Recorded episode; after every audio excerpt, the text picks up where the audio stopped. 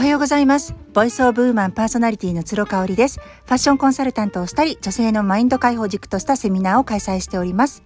ラローブフルフルというフランスでリモート買い付けをししておりまして、アパレルや、えー、アクセサリーなどを取り扱ったブランドを持っております。えー、オンラインショップにて販売をしておりますので、よろしかったら見てみてください。インスタグラム、ラローブフルフルをご覧ください。今日はですね、えー、読者の方からご質問をいただきました。えっ、ー、と、40代後半の主婦です。えー、専業主婦歴が、えー、長いので、仕事に出ることは考えていないのですが、少額でもいいので自分でお金を生み出したいと思っています。かおりさんの愛のあるお金の回を聞いて、その思いがさらに強くなりました。でもどうやったらいいのか全くわかりません。何かアドバイスをいただけたらということで、えー、ご質問ありがとうございました。これはね、全く私と一緒ですね。うん、5年前ぐらいの私と一緒かなっていう気がします。6年前ぐらいかな。うん、あの私自身ももう会社員に戻る予定はなかったです。なぜかっていうと、まあ、子供長男がねちょっと体が弱くって結構保育園預けてもお呼び出しがあったりとか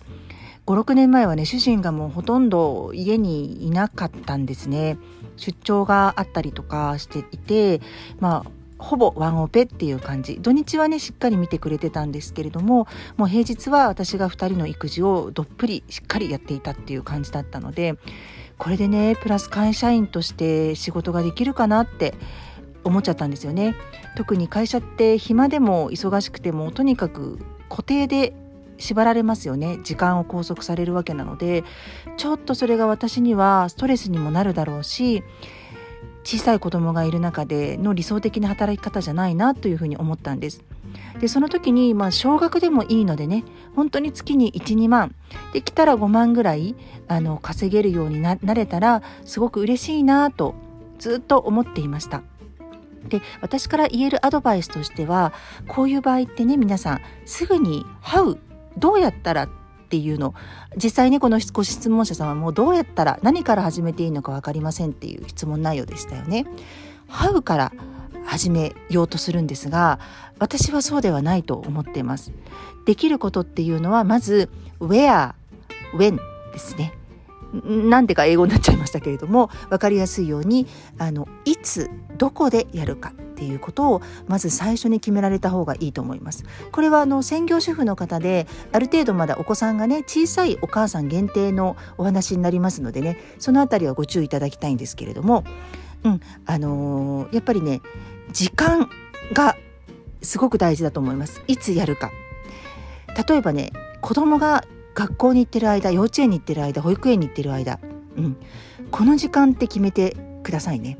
そうなると自然と日中になりますよね。やっぱ夕方以降はお母さんも忙しくって仕事なんてあった日にはもう子育てとの両立がでもう疲れてきてるのに体も。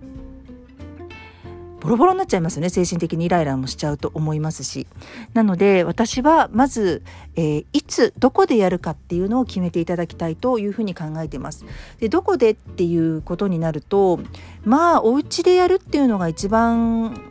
大多数なんじゃないかなというふうに思っています私がね、えーと、と67年前ですね、あのー、何かしたいなと思った時に周りも小さいお子さんがを持つお母さんが多くってやっぱり多かったのはご自宅で仕事をされてるっていうことでしたね。アクセサリーのブランドを持つ方もいらっしゃいましたしあのー、うんカラーセラピーとかそういうパーソナルカラーとか見るような、まあ、それはねあのお客さんと対面にやる仕事なんですけれどもそれも日中23時間パッとあってその後資料作りなんか家でできるっていう感じですよね。うん、そんな感じであのクライアントがつかないものですねこのクライアントから収入を得ないあの本当に自分でお金を生み出していくっていうやり方これはやっぱりね在宅でしかできないメリットかなっていうふうに思っていますね。なので、えー、まずいつどこで、うん、その仕事をしたいけれどもお金を生み出したいけれどもその時間が現実的に今あなたにはありますかっていうことですね。いや子供があの学校に行ってる間私習い事たくさんしててってっていうことだったら現実的にちょっと無理かなっていうふうに思うのでそれだったらあの習い事を少し減らしてその時間に当てるとかっていうことになりますよね。で場所もあのまあすごくラッキーな方だったらちょっと安くね、えー、と物件ををあの貸してくれるところがあるのでそこで月あの本当に少額ながらでも借りてそこでこう作業スペース、うん、仕事部屋として使えますなんて人がいたらそれはそれで行動できるかなっていうふうに思うんですよね。なので How ではなくて Where When これから決めるってことですね。でその次に決めていただきたいのは What ですね。何をするっていうこと。まあこれがね時間をかけていただきたいかなと思います。もうね、ホエンとウェアは申し訳ないけど、もうすぐ決まっちゃうと思うんですよ。お母さんって自分だけの時間って本当に少ないと思うので自分だけの時間イコール今その仕事に充てられる時間というふうに考えるともう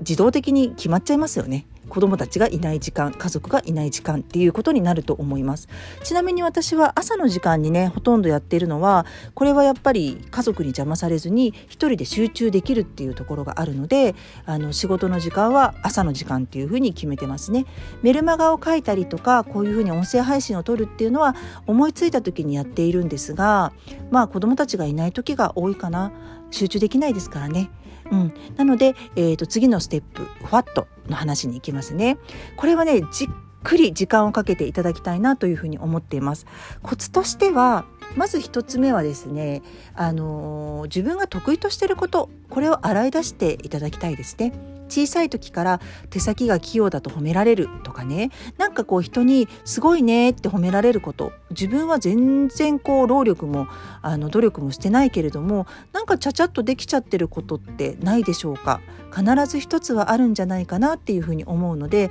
それを掘り下げてみるっていうことですね。私の場合最初 PR でねあの仕事をあのやりたいと思いましたのでそれも自分が今まで会社員として広報に携わってきたっていう経験と、まあ、人と接するのが好き人のニーズを汲み取るのが得意っていうねそういうところから決めました。うん、で、えーと、そこのね取っかかりさえつかめてきたら、あのー、じゃあ何をやりたかったのかっていうね「ウォント」の部分までも掘り下げていけるんですよ。スタートダッシュを切れればそこで自信がつけば次の段階次の段階っていうふうに進むことができてどんどんどんどん自分の本当にやりたかったことをできるようになるっていうことがあるんですよね。うん、まあこの質問者様の内容からしてこうウォントを突き詰めていって会社員に戻りたいっていう感じではないのかなというふうに思うんですよね。例えばこうちょっと額が増えていったり月が月に10万いや15万ぐらいが欲しいなとかね、うん、なんかそういうふうにになるかな。で事業のあの拡大のスペースペースみたいなものも自分の中であの実現化と具現化できていけるんじゃないかなと思うので最初のスタートダッシュは必ず自分が得意なことうん、あの何ともなしにできることやっぱり、ね、努力してこれから何かの資格を取ってっていうともうそれだけでねスタートダッシュができないんですよね。資格を取ってからじゃないとスタートダッシュができないことになっちゃうのでどんな小さいことでもいいですもう自分が得意なことそしてできたらその得意なことをあの仕事にされている方っていうのをベンチマークして徹底的にその人を追っかけてみてください。うん、だからなんだろうなあのお家周りのことが好きでねインテリアのことやお仕事にしてみたいわと思うんだったら今 SNS でインテリアコーディネーターとかのタグ付けで紐づいていくとあの追っかけていくとですねもう主婦の方でインテリアコーディネーターとしてすごく大成功されてる方って結構いらっしゃるんですよね。テーブルセッティングとかもそうだと思いますし、えー、フラワーアレンジメントとかでもそうだと思います、うん、なのでねそこは必ず情報を自分の中で取っていって自分がなりたいことを体現してやられている先輩先駆者の情報を取りに行くっていうのを大事にしていただきたいですね。はい、で、えーと、と What が決まってからいよいよ這うっていう感じになりますね。じゃあどうやってやるっていうことですね。で今はねコロナ禍であの対面式でやるっていうよりかは本当にあのオンラインでね仕事をどんどんできるんですよ。なので家にいながらっていうことが本当にできやすいあの時流になってきてますよね。だからまあコンサルティングをしたい何かこうスタイリングのアドバイスをしたいみたいなね私もそうですけれどもファッション系の仕事がしたいって言った時も別にお店にお客さんと一緒に行かなくてもできるわけなんですね。うん、あのズームとかでできますのでその辺りは諦めずに「How」はねあの絶対にそこまで突き詰めていけば自然と「How」ってあの導き出されると思うんですよね。ベンチマークしている人からの情報をあの集めれば集めるほどあ私もこれだったらできるかもっていうことでね「ハウ」っていうのは結構ね軽々と見つかったりする場合があります。これがね最初に「ハウ」を持ってきちゃうとすごい大変なの。お分かりになりますかね。なのでこのいつ、えー、どこでっていうのから必ず始めるっていうことをあの気に留めていただけたらなというふうに思います。応援してます。ありがとうございました。